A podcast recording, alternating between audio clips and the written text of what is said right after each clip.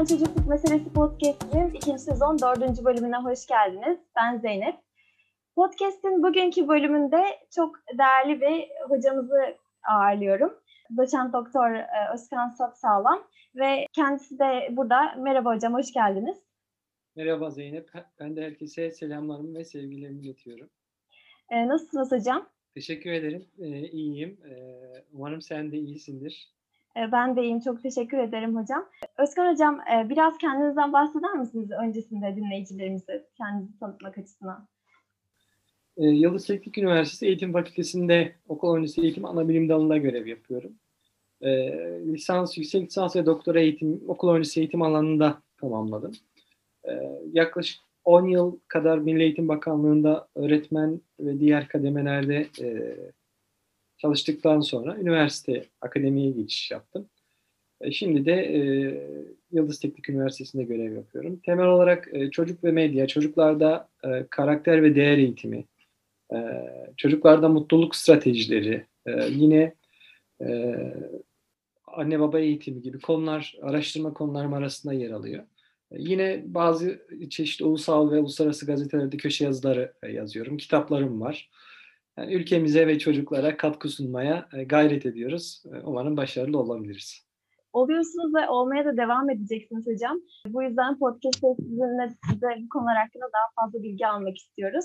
Ve sizin de bahsettiğiniz gibi aile eğitimi, yine eğitim programları üzerine çalışmalarınız var. Ve karakter eğitimi üzerine de birçok araştırmanız bulunuyor. Karakter eğitimi, değerler eğitimi üzerine. Ve bugün de biz de tam bu konu üzerine konuşacağız. Öyleyse birinci sorumla başlamak istiyorum.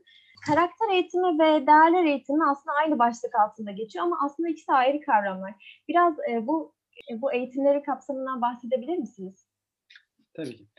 Aslında şöyle, e, karakter eğitimini biz daha üst çatı bir kavram olarak kullanabiliriz. İçine değer eğitimi de, ahlak eğitimi de e, giren e, bir kavram. Esasen içinde değer eğitimini barındıran bir üst kavram. E, ama ikisinin de ortak noktası da şu, ikisi de sonuçta daha iyi bir insan e, ideali ve arayışıyla e, yola çıkmış e, iki farklı model.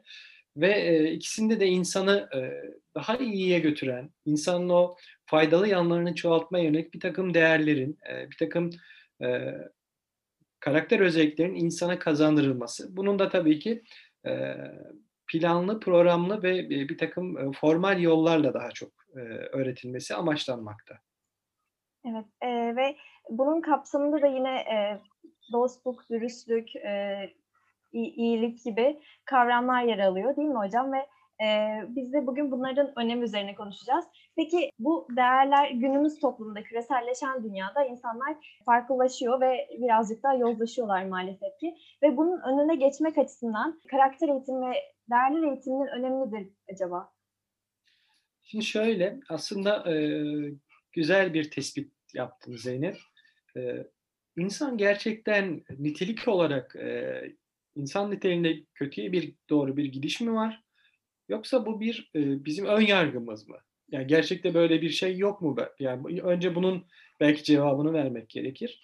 E, fakat bunu yaparken de e, hani ben odamın cam penceresinden dışarıya bakarak insanlar bozuluyor, eski insanlar yok, eski ilişkiler yok demem çok gerçekçi olmaz.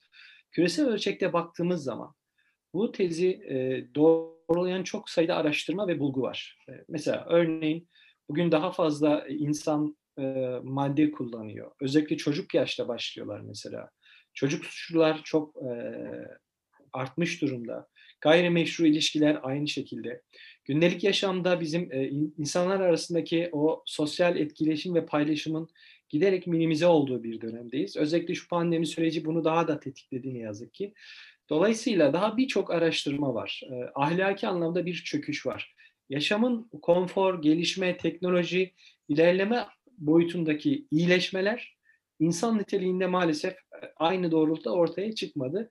Orada daha çok bir bozulmanın olduğunu ne yazık ki görüyoruz. İşte bu arayış e, ve bu tespit 1900 yılların başlarında karakter eğitiminin ortaya çıkmasına yol açıyor. Sonuçta e, insanlar aslında şöyle bir gerçek de var. Antik çağda da insanlar kıyametin kopacağından, insanların bozulduğundan falan yakınıyorlar. Öyle böyle bir korku vardı.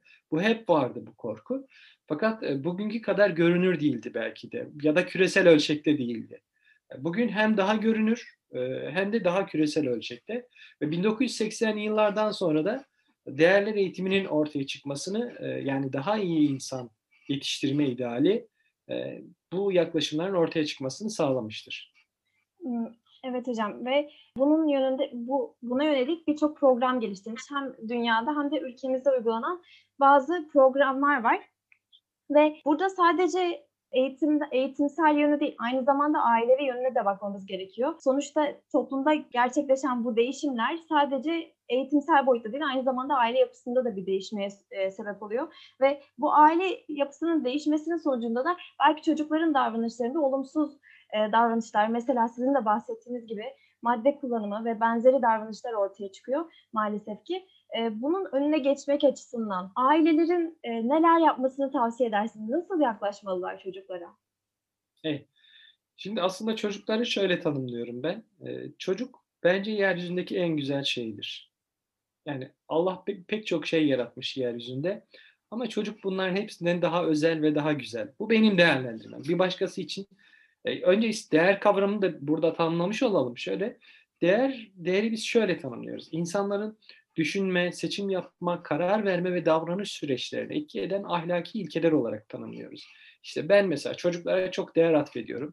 Bir başkası için arabalar çok değerlidir. Bir başkası için kariyer çok değerlidir gibi gibi yani. Sonuçta değer kişiye göre, topluma göre, kültüre göre değişebilen bir kavramdır. Aile şöyle bir görüşüm var benim. Ben e, zorunlu eğitimin çocuklardan önce anne babalar için olması gerektiğini düşünüyorum. Yani anne babalar için bir zorunlu eğitim olmalı. Ne olmalı bu zorunlu eğitim içeriğinde?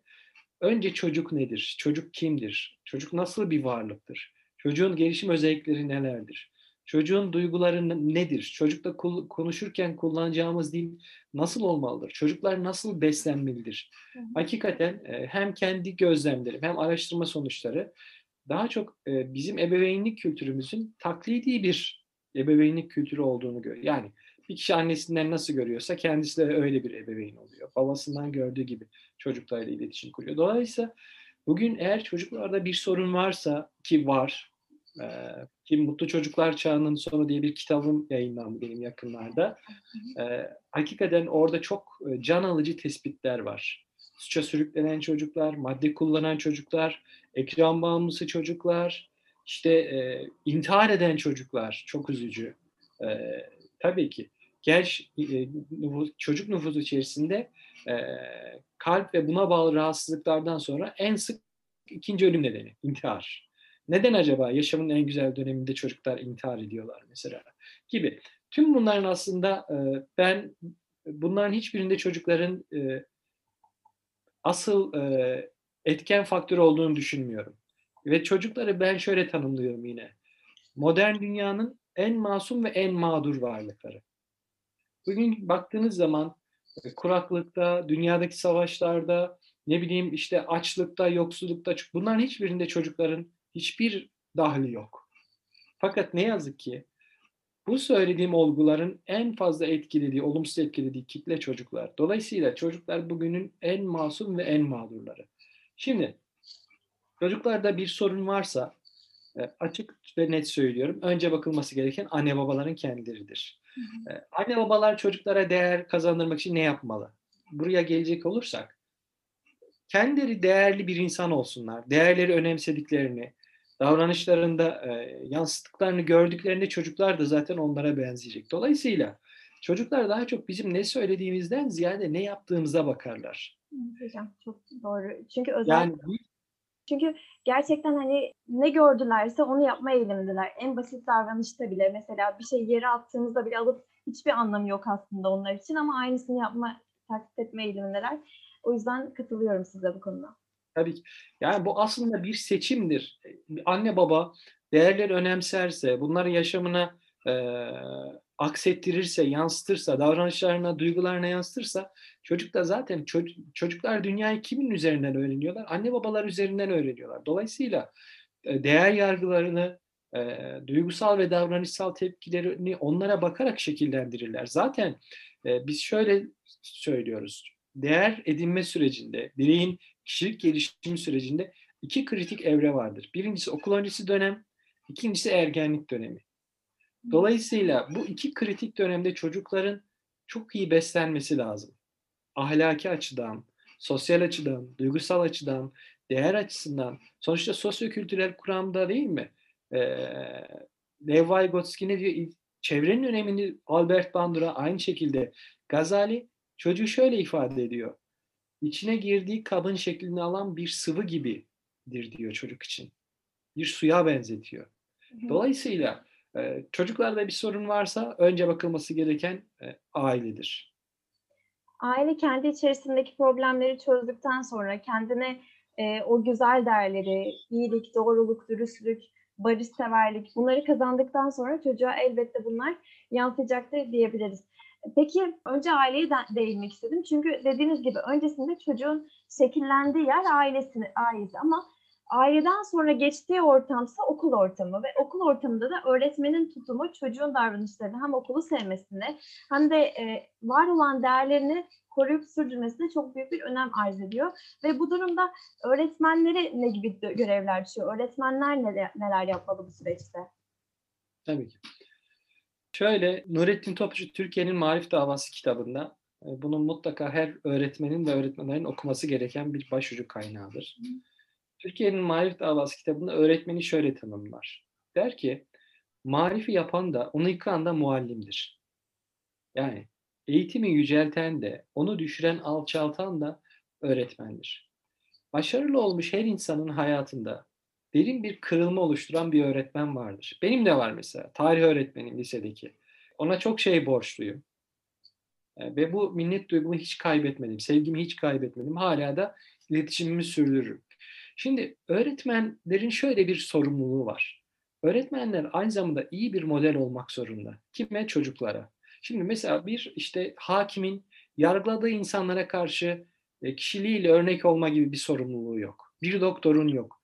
Bir polisin yok. Tabii ki mesleki etik ilkelerine uymaları gerekir. Etik ilkeler bütün meslekler için bağlayıcı ama öğretmenin aynı zamanda öğretmenlik mesleğinin böyle bir sorumluluğu da var. Çünkü neden?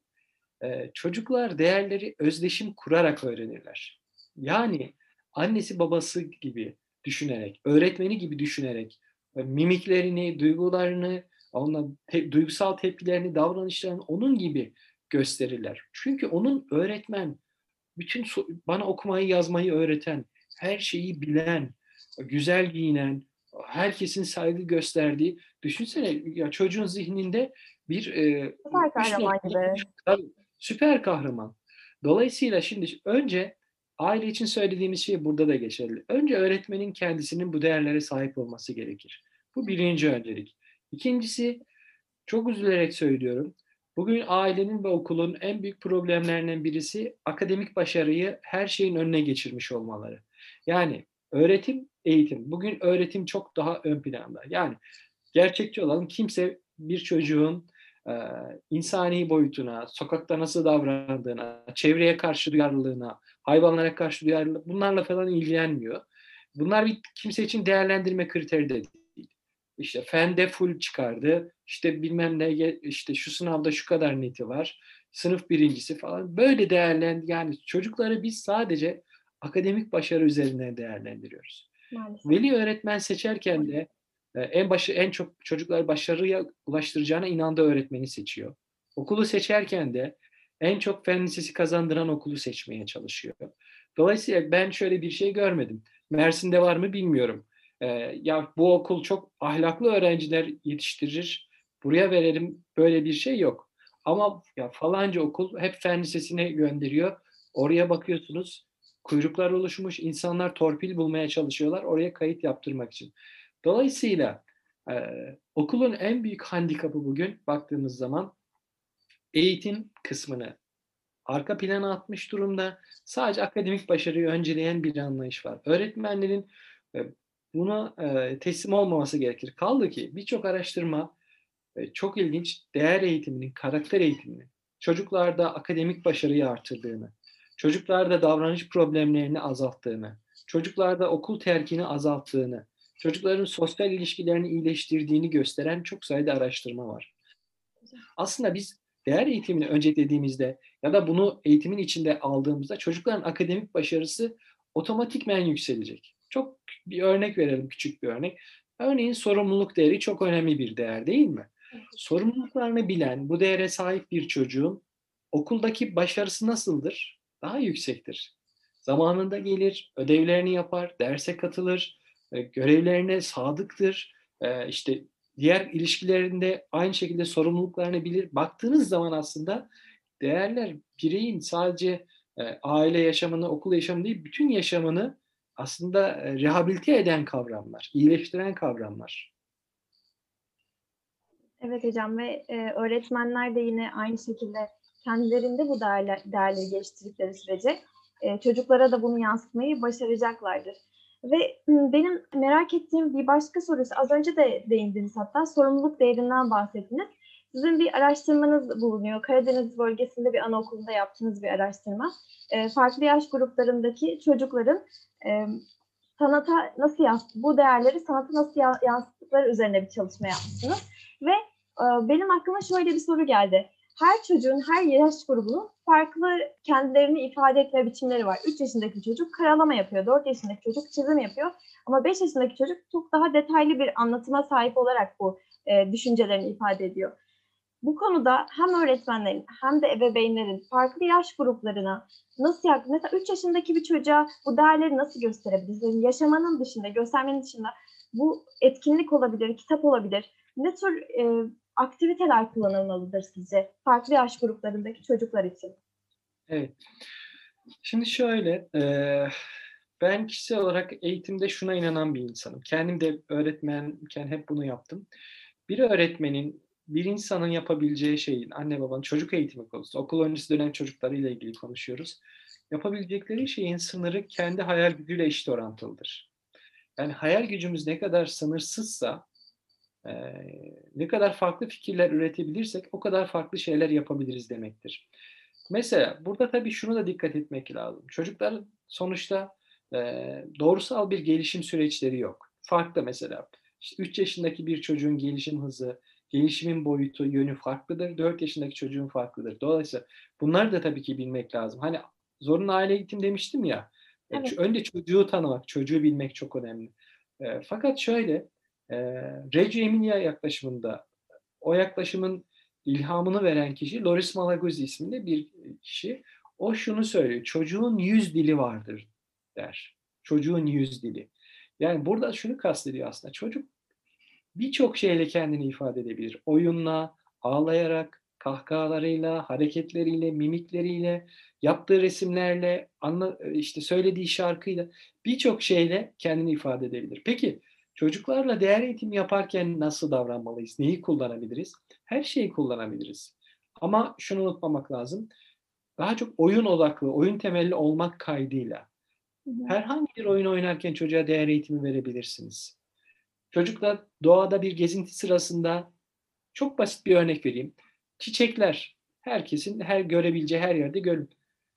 Mesela bir çocuk acaba çiçeğin de bir canlı olduğu, onun da yaşama hakkı olduğu, onun da insan gibi gelişim evreleri olduğu.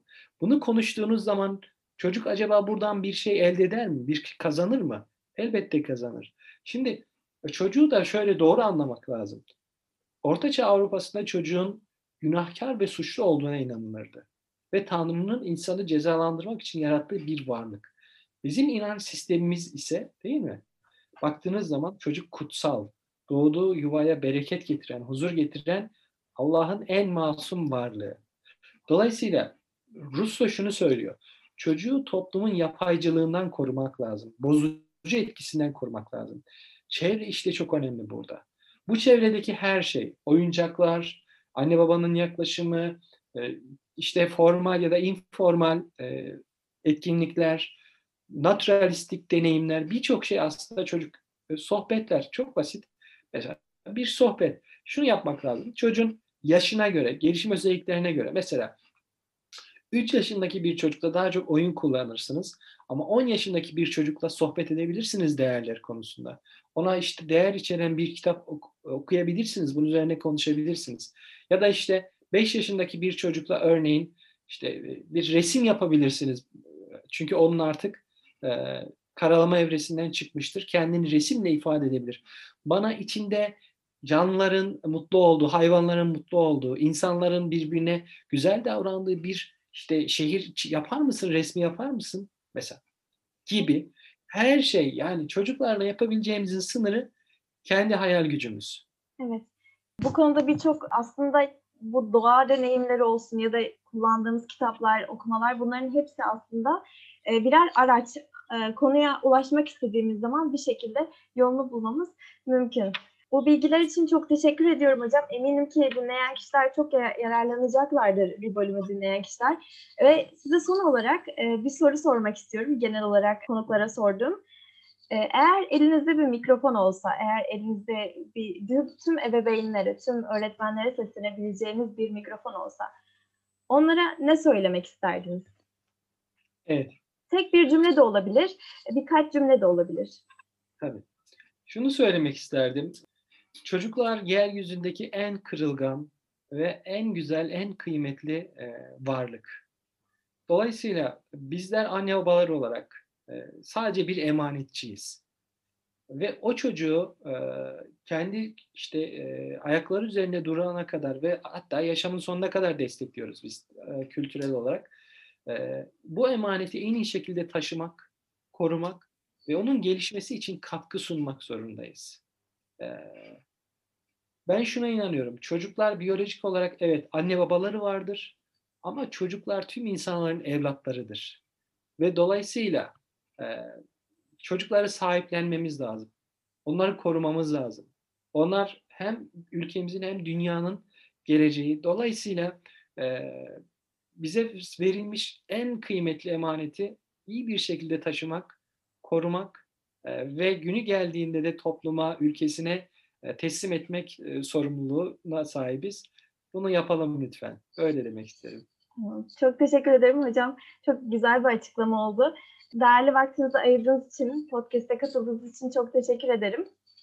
Umarım tekrardan görüşme imkanı buluruz. Tekrardan başka bölümler çekme imkanı da buluruz. Podcast'in bu bölümünü Akasis'in Spotify hesabından, Google Podcast'ten, Apple Podcast'ten ve YouTube'dan dinleyebilirsiniz. Öyleyse bir sonraki bölüme kadar sevgiyle kalın, sağlıklı kalın, hoşça kalın diyorum.